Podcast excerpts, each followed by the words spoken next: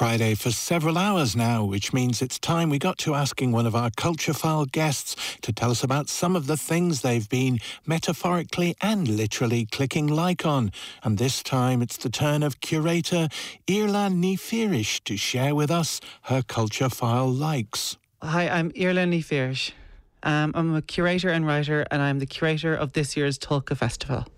One of my favourite films that I've seen recently is Frank Sweeney's Few Can See, which is currently on show at Eva International. So the film takes on the topic of censorship in the RTE and its relationship to the politics of Northern Ireland and retells through these staged theatrical scenes of the material that could have been lost through the censorship.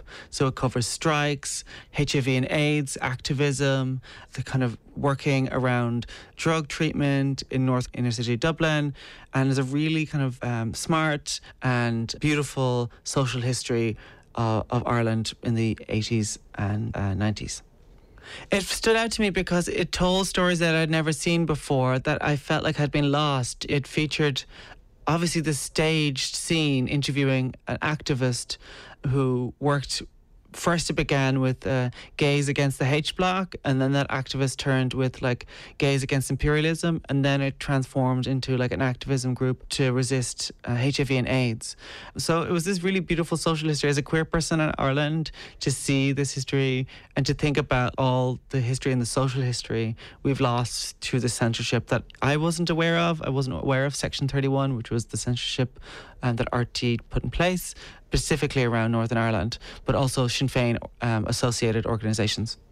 My favourite book of the year was Lou Sullivan's Diaries. So, Lou Sullivan was a trans activist and writer in the 70s and 80s.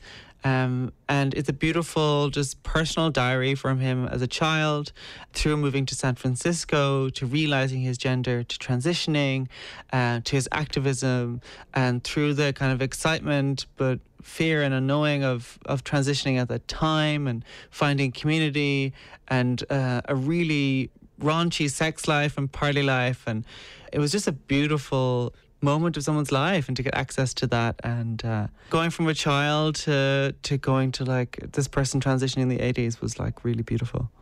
But also like so everyday and mundane and just like yeah it shouldn't be spectacular but it is.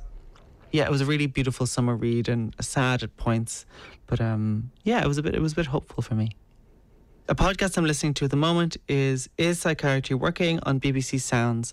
So I'm currently researching a film which we'll make in collaboration with Sarah Brown, thinking about artists who live in psychiatric services or interact with psychiatric services.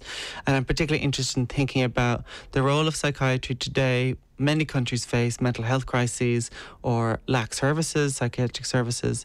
And the podcast is hosted by a person who has experience of a mental health crisis and psychiatric services, but it also interviews people who also have had experiences of psychiatric services, particularly in the UK. Some people have critiques of it. Some people feel felt it worked for them, and then there's an expert who who presents kind of the conventional stance or the institutional stance. And so it's broken into sections, and each takes a personal perspective on someone who went through, let's say, a mental health crisis, and how the psychiatric services didn't work for them because they ended up in a prison cell rather than a hospital bed, and thinking how psychiatric services treat different people differently. My absolute number one bop on repeat nonstop is Troye Sivan's new album, Something to Give Each Other. My favorite song on that is one of your girls, and it's so sexy. It's kind of flirty. It's very gay. It has a slight melancholic tone to it. Um, it's a post-breakup album. It's very like dancing on your own. You know, like you're dancing, but there's a melancholy to it. There's a yearning. That's the flow. I have it on repeat, non-stop, bopping along. It's getting me through install um, night and day. I would highly recommend.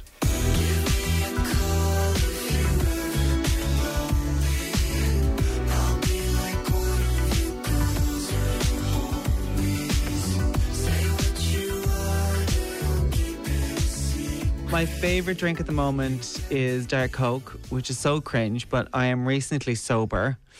And I went to a wedding like was a few weeks ago. First Irish wedding, sober, and I drank like eight cans of Diet Coke. But I was going from 4 p.m. to 4 a.m. I've perhaps developed an addiction to Diet Coke, but it's something I'm willing to live with if it keeps me keeps me on the wagon. It has to be a tin. It has to be a can. It has to be like Coke Zero, the fave, and I think it's the pure adrenaline, the caffeine rush. It keeps me going, honestly. My favorite scent at the moment is a real personal one. My friend Trez made me a beautiful scent. She makes them herself. So we, I was living in Berlin for the last year, and I was very sad to leave. So she made me a scent to say goodbye, and she called it Nova at 9 p.m. So Nova was this, this old punk bar in my neighborhood that we would spend a lot of time in, um, sitting outside. It uh, includes smells such as the flowers I got her for her birthday, some musky scents, the chlorine from the pool, the summer bath that we spent nearly every morning in. So it's kind of musky, floral, and a little tiny bit of chlorine. So yeah, that's on me every day. Um, thinking about her and thinking about my nice little break from reality in Berlin.